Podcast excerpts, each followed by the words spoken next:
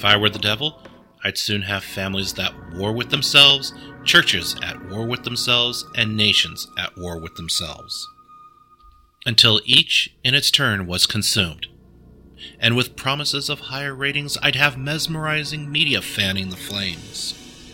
If I were the devil, I would encourage schools to refine young intellects, but neglect to discipline emotions. Just let those run wild until before you knew it, you'd have to have drug sniffing dogs and metal detectors at every schoolhouse door.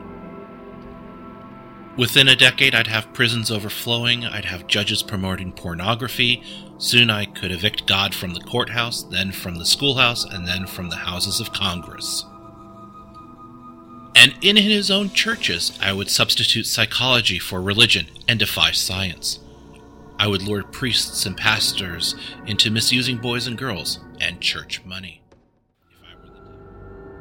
Two weeks ago, we ended with Paul stating that we, as Christians, can meet non believers outside of church, but cannot judge those non believers as God will do that.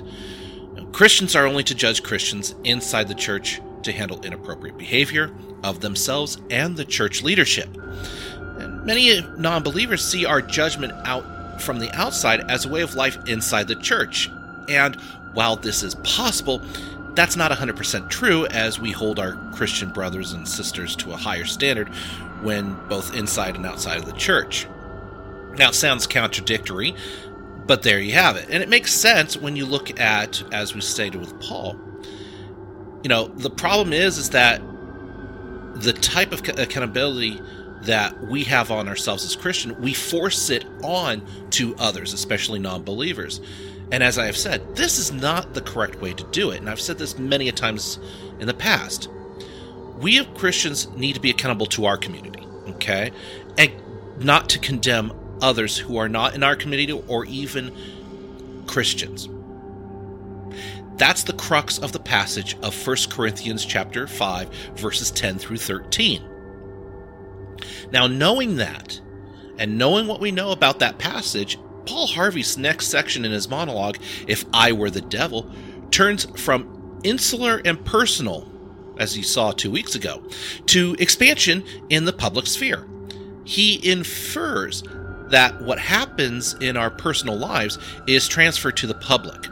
It's hard to imagine because, hey, we wear face masks almost all the time, especially in certain areas.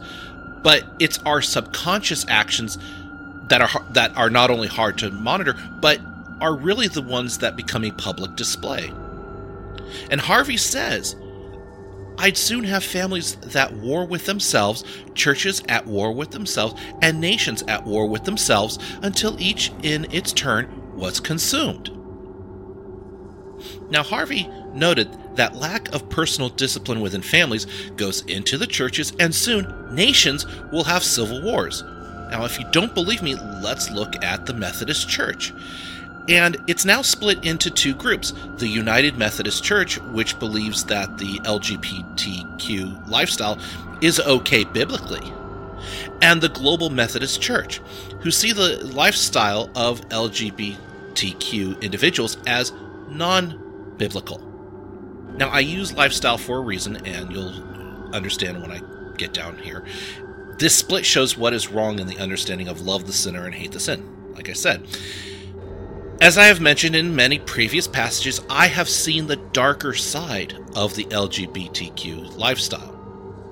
Not me as a personal adherent to it, but I've had family members on that, and I've seen that dark side through them.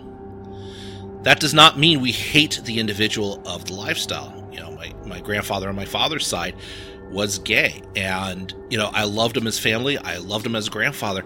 I just did not feel comfortable with his lifestyle as being a gay person. And that's the only thing that I had a problem with. Everything else was cool about him.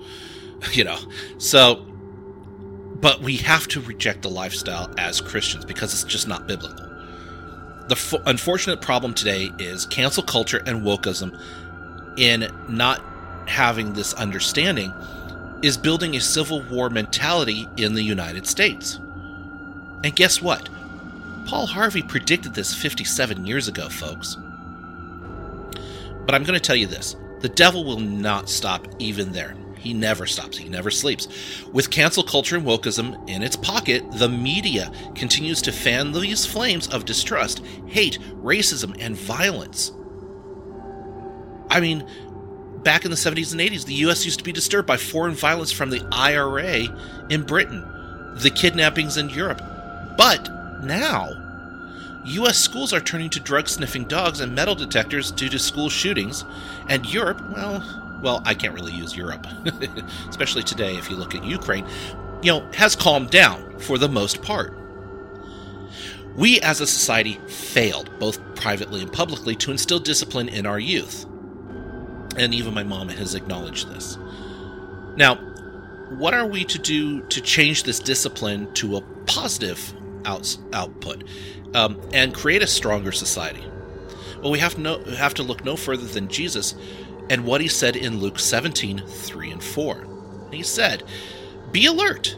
If you see your friend doing, you know, going wrong, hey, correct him. If he responds, forgive, forgive him. Even if it's personal against you and repeat it seven times through the day, and seven times he says, I'm sorry, I won't do it again, forgive him. Now, a lot of people say, well, that's not discipline. Look at what you're doing. Yes, you're correcting them. That puts your own self discipline in check. Secondly, when you forgive them, you're disciplining yourself not to get angry, not to get overly uh, frustrated with your friend. That's discipline in of itself. And if you show that, believe me, it comes out in the people you meet on the street, everywhere else. And where our society has missed, in, a, in, in many aspects, is the correct him aspect. Now, Many of you are going to be going, oh my gosh, he's using him. It's all male centric. He's a misogynist. No, I'm using the word him to demonstrate for both men and women. It's it can be used universally in that aspect. And Jesus does use that here. And Jesus is stating we are obligated to correct our friend, to ensure the wrong is never repeated. The problem is that overzealous individuals and government agencies have dictated that do as you please, and not correct them is really a better way to turn bad behavior. For example, spanking, which is a perfectly useful disciplinary action, has now turned into now, we don't do this, and here is a candy or toy so you don't feel bad about my punishment. Now, as I said, spanking is a perfectly useful disciplinary action, and I'm an advocate for it, but only as a last resort. And I need to emphasize that for all of you. Spanking is a last resort, it is not the first thing you go to. My grandfather and my mother did the same thing. You know, it was a last resort, but trust me, when I got spanked by either one of them, I never forgot the lesson. So we have this change in discipline. So, what is the result? Well, we are seeing riots, property damage, and overcrowded prisons. If you agree that all this is great, hey, I want you to thank the devil. But here's the bigger part God is now being removed from courthouses, as granite slabs emblazoned with the Ten Commandments are removed from public places. Today, you know, as seen by the Methodist Church, psychology is the new Bible and science that was once a respected subject with strict rules is now political, and it is disregarding the strict fail safes implemented in the original scientific method. Thanks to the devil, we are seeing many pastors having inappropriate action with people, with church funds, or even both actions. As I have said, the devil is not an excuse to the negative actions mentioned earlier but it is the choices by individuals that choose to follow the devil's message and stop the discipline that would make a person stronger. A simple voice saying, Do as you please, is involving us in wars, both civil and global. And too many people are doing just that without thought or discipline in their life. So, us Christians, you know, we're no different. And we are right to be vilified by others, both inside and outside the church when we follow the instructions of the devil and disregard the teachings of God. Until next time.